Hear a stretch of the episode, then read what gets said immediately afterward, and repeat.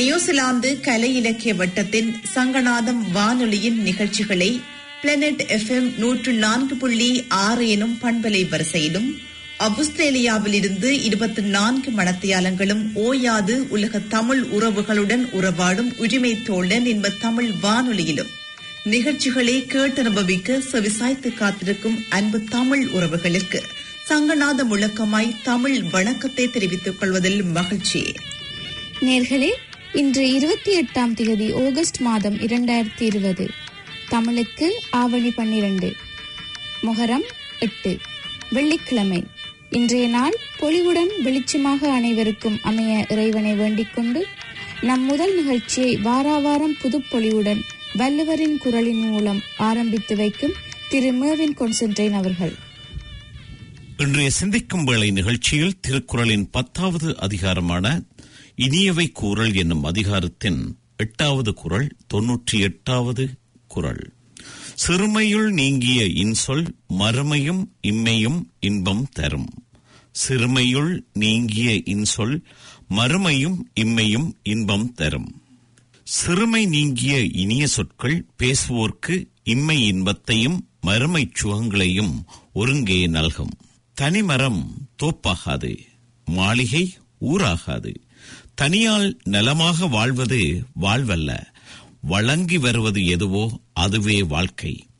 தலைமுறை வழியாக கால வகையிலும் பரந்த சமுதாயமாக இடவகையிலும் முறையே தொடர்ந்தும் விரிந்தும் வாழ்க்கை வழங்குகிறது. ஆதலின் குளப்பிறப்பை குளத்தின் நல்ல இயல்புகளை தானும் பேணிக்காத்து பின்பற்றுவதும் சமுதாய நல்வாழ்விற்காக செயலாற்றுவதும் வாழ்பவன் என்பவனுக்கு கடமையாகின்றன. சமுதாயம் நல்வாழ்வு காண கூட்டு முயற்சி தேவை இது எப்படி உருவாகும்? பேசிக்கொண்டே இருந்தால் வந்துவிடுமா?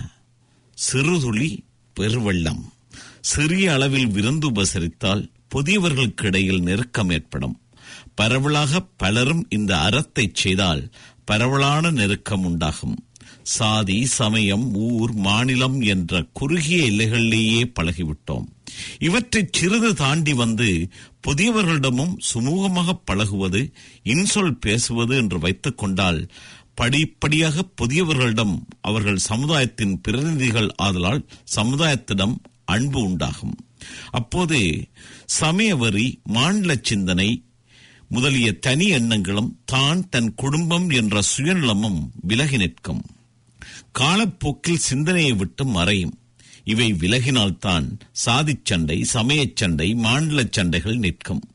கூட்டு முயற்சி உருவாகும். சண்டைகள் நின்று அமைதி பெறவும். சமுதாயம்தான் இந்த பிறப்பிலும் அடுத்த பிறப்பிலும் நாம் வாழ்ந்து இன்பம் காணக்கூடிய அரங்கம். அதற்கு வித்திடுவது இன்சொல் பேசும் பழக்கம். சிறுமையுள் நீங்கிய இன்சொல் மறுமையும் இம்மையும் இன்பம் தரும். நீங்கள் இதுவரையில் கேட்டது திருக்குறளின் பத்தாவது அதிகாரமான இனியவை கூறல் என்னும் அதிகாரத்தின் எட்டாவது குரல் சிறுமையுள் நீங்கிய இன்சொல் மறுமையும் இம்மையும் இன்பம் தரும். அதனைத் தொடர்ந்து தொடர்வது நச்சிந்தனை வழங்குபவர் ராதாகிருஷ்ணா பரமேஸ்வர சர்மா அவர்கள். வணக்கம் ஐயா. அன்பு வணக்கம் நேயர்களே. ஆர்வத்துடன் வானொலி அருகே நிகழ்ச்சிகளை கேட்டுக்கொண்டிருக்கும் உங்களுடன் நானும் இணைந்து கொள்வதில் ஆனந்தமடைகிறேன். மனித மனங்கள் ஒவ்வொன்றும் விசித்திரமான சிந்தனைகளால் நிறைந்தவை. பல சமயங்களில் நம்மிலே பலர் மற்றவர்களுடைய மனதை அறிந்து கொள்கின்ற ஆற்றலை இறைவன் நமக்கு கொடுத்திருந்தால் நாம் அவற்றை தெரிந்து கொண்டு மற்றவர்களுக்கு தகுந்தாற் போல வாழ்ந்து விடலாம் என்று நிச்சயமாக நினைத்திருப்பீர்கள். அப்படி நினைத்தவர்களின் எண்ணம் எவ்வளவு தூரம் வில்லங்கத்தை ஏற்படுத்தும் என்பதை விளக்க ஒரு சிறிய கதை கேட்கலாம் வாருங்கள். ஒருவன் கடவுளை நோக்கி கடுமையாக தவம் இருந்தான். அவனது தவத்தை மெச்சிய இறைவன் அவன் முன் தோன்றி என்ன வரம் வேண்டும் பக்தா? என்று கேட்டார். உடனே நமது மனிதர் மற்றவர்களின் மனதை படிக்கின்ற திறனை அருள வேண்டும் சுவாமி என்றார் கடவுளும் வரம் தந்தேன் என்றார். ஆனால் சில நாட்களிலேயே அந்த மனிதன் அழுது புலம்பியவாறே கடவுளை அழைத்து தயவு செய்து இந்த வரத்தை திரும்ப வாங்கிக் கொள்ளுங்கள் என்றான். ஏன்? என்று கேட்டார் இறைவன். இவனோ அழுகையை நிறுத்தாமலேயே அனைவரும் என்னை பொய் சொல்கிறவன் பொறாமை பிடித்தவன் அடுத்தவன் குடிகெடுப்பவன் சோம்பேறி என்றெல்லாம் நினைக்கிறார்கள். இதனை என்னால் தாங்க முடியவில்லை என்றான். இதனை பொறுமையுடன் செவிசாய்த்த இறைவன் அப்படியா மனிதா இந்த ஆலமரத்தின் அடியில் கண்களை மூடி படுத்துக்கொள். என்ன நடக்கிறது என்று மட்டும் கவனித்துக்கொள் என்று கூறிவிட்டு மறைந்தார். மனிதனும் அவ்வாறே கண்களை மூடியவாறு ஆலமரத்தின் அடியில் படுத்து கொண்டான் அப்பொழுது அந்த வழியே வந்த குடிகாரன் ஒருவன் இவனை பார்த்துவிட்டு யார் இவன் நினைவே என்று படுத்துறங்குகிறான் குடிகாரப் பயல் என்று கூறிவிட்டு சென்றான். அவன் சென்றபின் வந்த திருடன் ஒருவன் அவன் தூங்குவதைக் கண்டு இரவிரவாக கொள்ளையடித்துவிட்டு இங்கே வந்து படுத்திருக்கிறான் என்று கூறியவாறே சென்றான். அவனை பார்த்த நோயாளி ஒருவன் பாவம் வயிற்று வலி போலும் சுருண்டு படுத்திருக்கிறான் என்று கூறிவிட்டு சென்றான். அந்த வழியே வந்த துறவி ஒருவர் யாரோ முற்றும் துறந்தவர் போல அனைத்தையும் மறந்து உறங்குகிறார் என்று கூறிவிட்டு சென்றார் இவர்கள் அனைவரும் சென்ற பின்னர் இறைவன் மனிதரிடம் அருகில் வந்து பார்த்தாயா அப்பனே உன்னை பற்றி அவரவர் அவரவர் கோணங்களில் புரிந்து கொள்கிறார்கள்.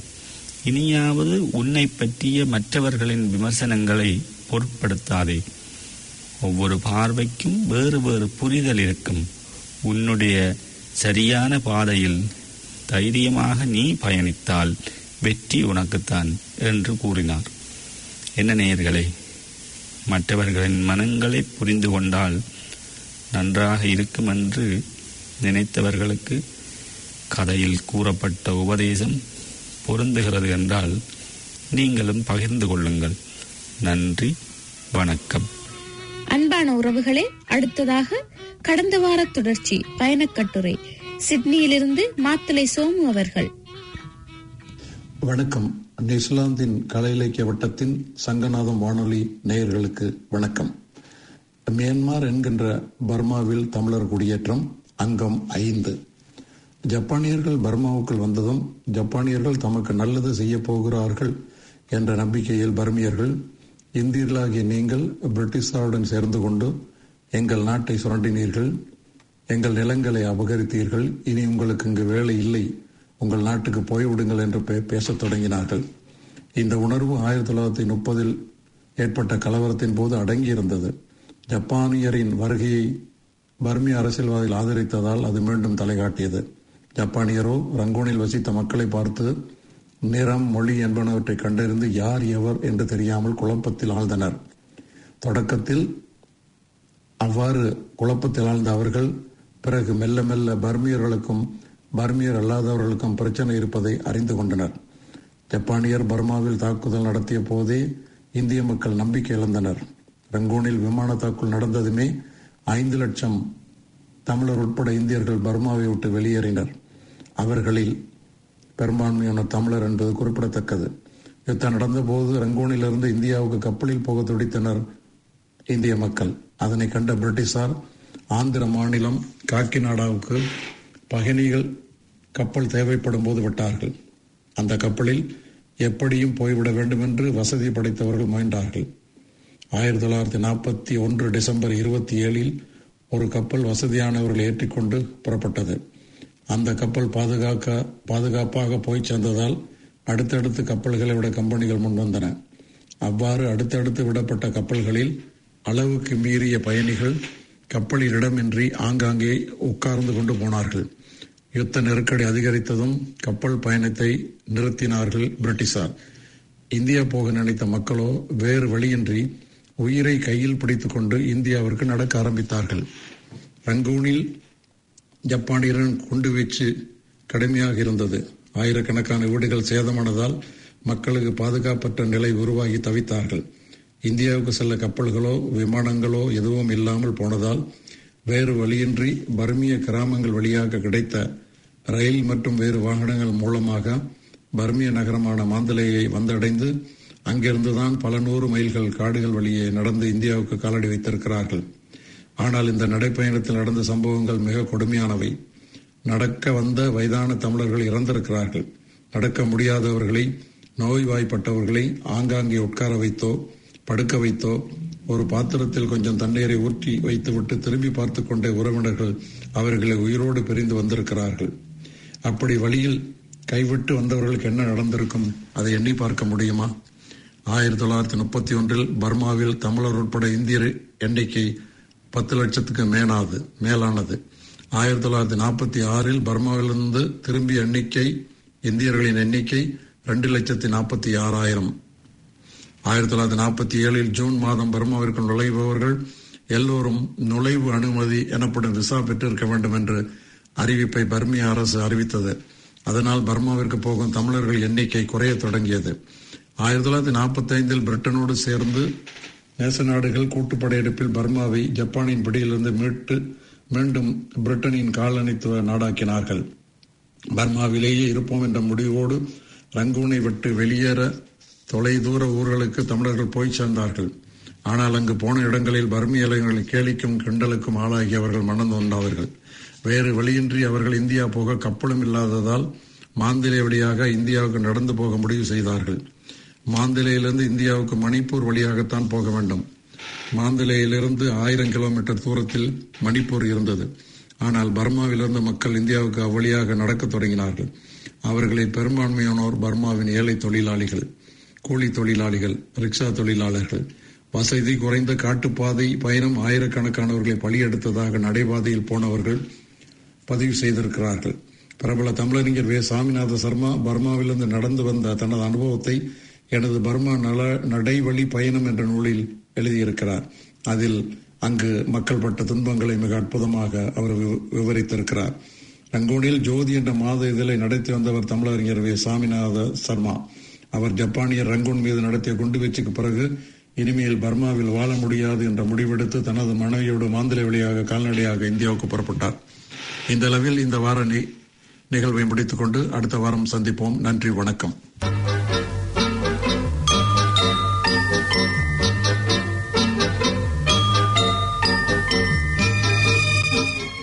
பாடசாலையின் அறிவித்தல் ஒன்று இந்த இடர்காலத்தில் கொரோனா தொற்றுவதை குறைக்க எமது அரசு முகக்கவசம் அணிந்து பொது இடங்களுக்கு செல்லுமாறு வலியுறுத்துகிறது. எமது பாடசாலைக்கு கணிசமான முகக்கவசம் கிடைத்துள்ளது. உடனடி அவசர தேவைக்கு முகக்கவசம் தேவையெனின் அல்லது இந்த சூழலில் அதை கொள்வனவு செய்ய முடியாது இருப்பின் தெரியப்படுத்தவும். முதியவர்களுக்கும் எம்மிடம் இருப்பதை இலவசமாக பகிர்ந்தளிக்கின்றோம். தொடர்புகளுக்கு தர்சி பூஜ்ஜியம் இரண்டு ஒன்று ஒன்பது மூன்று இரண்டு ஒன்று ஏழு ஆறு. முரளி பூஜ்ஜியம் இரண்டு ஏழு ஆறு ஆறு பூஜ்ஜியம் ஒன்பது ஏழு ஏழு மூன்று. நன்றி. பூங்கா பாடசாலை நிர்வாகம். நமது அடுத்த நிகழ்ச்சியாக தான் அறிந்ததை தருபவர் லலிதா மகாதேவன் அவர்கள். தினமும் பத்தில் இருந்து முப்பது நிமிடங்கள் நடந்து செல்லுங்கள். அவ்வாறு செல்லும் பொழுது சிரித்த முகத்துடன் செல்லுங்கள். தினமும் ஒரு பத்து நிமிடமாவது எந்த சிந்தனைகளும் இல்லாமல் அமைதியாக கண்ணை மூடி அமருங்கள். தினமும் ஏழு மணி நேரம் உறங்குங்கள். எப்பொழுதும் இரக்கம் உற்சாகம் ஊக்கம் கருணை ஆகிய குணங்கள் மனதில் நிறைந்திருக்குமாறு பார்த்து கொள்ளுங்கள் அதிக நேரம் ஏதாவது விளையாடுங்கள். அதிகமாக ஆன்மீகம் மற்றும் விஞ்ஞான புத்தகங்களை படியுங்கள். உங்கள் தினசரி அலுவலில் தியானம் யோகம் வழிபாடு போன்றவற்றுக்கு இடம் கொடுங்கள். இவை உங்கள் வாழ்க்கைக்கு புத்துணர்ச்சி அளிக்கும். உங்கள் ஓய்வு நேரத்தை எழுபது வயது கடந்த முதியவர்களுடனும் ஆறு வயதுக்கு உட்பட்ட குழந்தைகளுடனும் செலவழியுங்கள். அடிக்கடி நிறைய கனவு காணுங்கள்.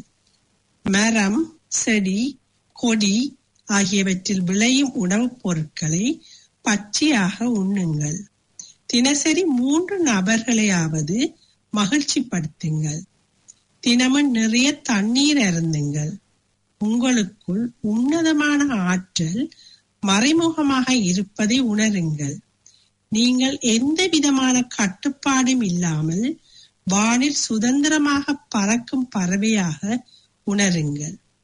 பாசிட்டிவான எண்ணங்களை உங்கள் மனதில் தினமும் ஐந்து முறை உருவாக்கும் வழக்கத்தை ஏற்படுத்துங்கள். நீங்கள் வாழ்கின்ற வாழ்க்கையே உலகில் சிறப்பானது என்று உணருங்கள். உங்களின் காலை உணவை ஓர் அரசன் போல் அருந்துங்கள். மதிய உணவை ஓர் இளவரசன் போல் உண்ணுங்கள். இரவு உணவை ஒரு பிச்சைக்காரன் போல் உண்ணுங்கள். நன்றாக வாய்விட்டு சிரியுங்கள். எல்லோரிடமும் அன்பு கொண்டு வாழ்ந்தால் இறைவனும் உங்களிடம் அன்பு செலுத்துவான் என்பதை புரிந்து கொள்ளுங்கள். வாழ்க்கையை தேக்கி தீசியாக எடுத்துக்கொள்ளுங்கள் அனாவசியமான விவாதங்களில் கலந்து கொள்ளாதீர்கள். உங்களின் கடந்த கால வாழ்க்கையை மிகவும் சிறப்பான முறையில் இறைவன் நடத்தி வந்துள்ளார் என்பதை உணர்ந்து இறைவனுக்கு நன்றி செலுத்துங்கள். மற்றவர்களுடைய வாழ்க்கையுடன் உங்களுடைய வாழ்க்கையை ஒப்பிட்டு உங்களை உருவாக்கிய இறைவனை தயவு செய்து கேவலப்படுத்தாதீர்கள். உங்களுடைய மகிழ்ச்சிக்கும் மன அமைதிக்கும் காரணம் கடவுள் உங்களுடன் காட்டும் கருணை தான் என்பதை என்றுமே மறவாதீர்கள். எவரையும் எதற்காகவும் எந்த சந்தர்ப்பத்திலும் மன்னிக்க தயாராக இருங்கள். உங்களை பற்றி மற்றவர்கள் என்ன நினைக்கிறார்கள் என்று யோசிப்பதை தவிருங்கள். உங்களை பற்றி என்றுமே உயர்வான எண்ணம் எண்ணும் பழக்கத்தை கைவிடாதீர்கள். இதுவரை உங்களை காப்பாற்றி வந்த கடவுள் இனியும் உங்களை என்றென்றும் காப்பாற்றுவர் என்று மனதார உணருங்கள். நல்லதே நடக்கும் என்று நம்புங்கள். உங்களுடைய இன்பத்தில் பங்கெடுத்துக் கொள்பவர் அனைவரையும் மிக அதிக அளவில் பாராட்டுங்கள். அவர்களுடன் நிரந்தர தொடர்பு வைத்திருங்கள். உங்களுக்கு மகிழ்ச்சி அளிக்காதவை எதுவாக இருந்தாலும் அவைகள் அவர்களிடமிருந்து விலகி ஓடிவிடுங்கள். உங்களுக்கு தேவையாக தேவைக்கு அதிகமாக அனைத்தையும் உங்களுக்கு கடவுள் தந்து வருகிறார் என்று இறைவனுக்கு நன்றி செலுத்துங்கள். வாழ்வின் உன்னதம் என்பது ஏற்கனவே உங்களுக்கு முழுவதாக நிச்சயம் வந்து விட்டது என்று நம்புங்கள். நீங்கள் எந்த மனநிலையில் இருந்தாலும் நன்றாக குளித்து சுத்தமான ஆடை அணிந்து கொள்ளுங்கள். உங்களுக்கு நன்மை என்று தோன்றும் செயல்களை உடனடியாக செய்யுங்கள். எத்தனை பிஸியாக இருந்தாலும் குடும்பத்துடன் பேசி அன்பாக மகிழுங்கள். உங்களுக்குள் உள்ளே இருக்கும் ஆத்மா எப்பொழுதும் ஆனந்தமாக இருப்பதை உணர்ந்து நீங்களும் ஆனந்தமாக இருங்கள். தினசரி மற்றவர்களுக்கு பயனளிக்கும் வகையில் ஒரு சிறிய செயலையாவது செய்யுங்கள். நீங்கள் வரம்பே இல்லாத வலிமை பெற்றவர் என்றதை அறிந்து எந்த செயலிலும் துணிந்து இறங்குங்கள். நீங்கள் காலையில் கண் விழித்தவுடன் கடவுளுக்கு நன்றி செறிவியுங்கள் நீங்கள் தூங்கும் முன்பு மகிழ்ச்சிகரமான தன தினத்தை தந்த இறைவனுக்கு நன்றி செலுத்துங்கள். வாழ்க வலிமையுடன் தொடர்வது பூங்கா பாடசாலையில் நடைபெற்ற பேச்சு போட்டியில் அன்னம் வகுப்பைச் சேர்ந்த செல்வி துவாரகா சூரியகுமார் அவர்களின் பேச்சு. தாய்மொழி தமிழே எந்தன் தனிமொழி முதலே வாழ்க. வாய்மொழி பலவென்றாலும் வழிமொழி நீயேயானாய். தாய்மொழி சிலவற்றுள்.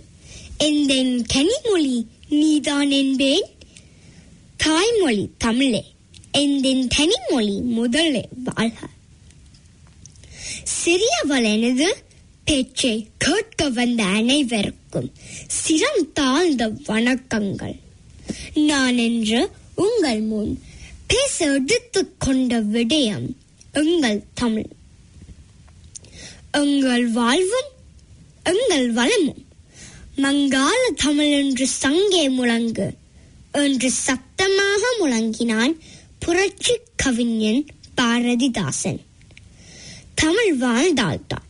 தமிழன் என்ற ஒரு ஒப்பிட்ட இனம் எம் மண்ணில் வாழ்ந்தது என்ற அடையாளம்.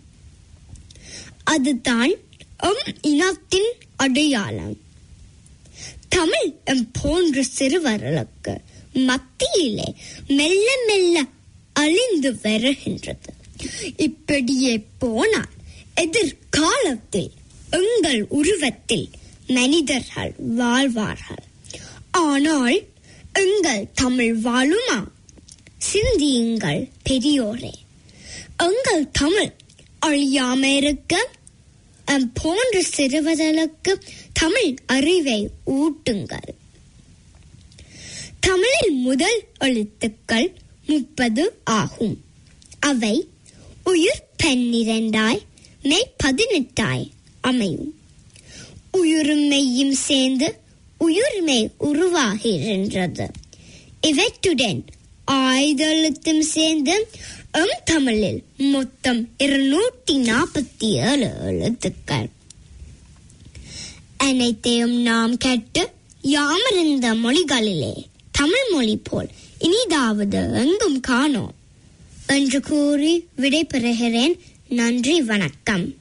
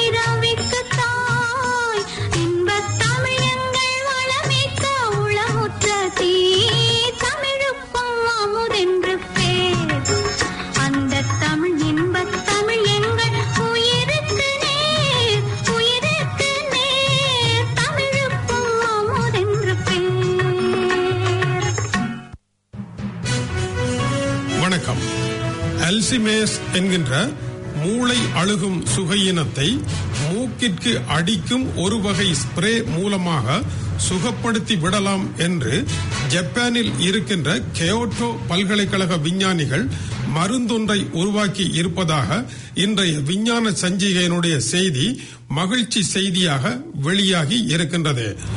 அல்சிமேஸ் என்கின்ற நோய் மூளை அழுகல் நோய் என்று தமிழில் சொல்லப்படுகின்றது.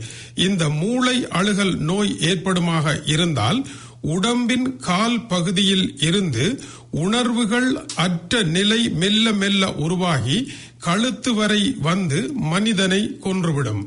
இவ்வாறு மனித உடலை செயற்பட முடியாமல் நிறுத்திவிடுகின்ற இந்த நோய்க்கு இன்று உலகில் பெருந்தொகையான மக்கள் உட்பட்டிருக்கின்றார்கள். இத்தகையோர் திருமணம் முடிப்பதில் கூட குழந்தைகளை பெறுவதற்கு தடைகளை விதிக்கின்ற சம்பவங்களும் நடைபெற்றிருக்கின்றது. இத்தகைய கொடிய நோயை எவ்வாறு சுகப்படுத்துவது என்று பல்வேறு முயற்சிகள் எடுத்தாலும் இப்பொழுது ஒரு புதிய செய்தியாக ஜப்பானின் கேட்டோ பல்கலைக்கழகத்தினுடைய தகவல் கிடைத்திருக்கின்றது. மனிதனுடைய மூளையிலே கிப்போ கம்புஸ் என்கின்ற ஒரு பகுதி இருக்கின்றது. இதுதான் நினைவாற்றலின் மைய மண்டலமாக இருக்கின்றது. இந்த மைய மண்டலத்திலே இருக்கின்ற செல்களை டிஏயு புரோட்டீன் என்கின்ற ஒரு வகை பிரதானமான புரோட்டீன் தாக்குதலுக்கு உள்ளாக்கி அங்கே குவிய தொடங்குகின்றது.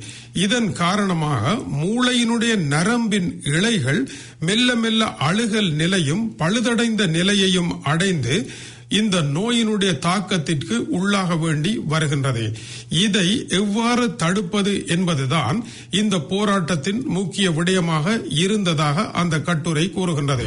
எனவே டிஏயு என்கின்ற இந்த புரோட்டின் செல்களில் நிறைவதை தடுக்க வேண்டுமாக இருந்தால் இதற்காக சிறப்பாக குறியீடு செய்யப்பட்ட மருந்தை மூக்கில் அடிக்கும் ஸ்ப்ரே மூலமாக ஏற்றலாம் என்று இவர்கள் கருதுகின்றார்கள். இந்த மருந்து எதிர்ப்பு சக்தியை உருவாக்கி டிஏயு புரோட்டீனை அகற்றுவது எப்படி என்பது இவர்களுடைய திட்டம்.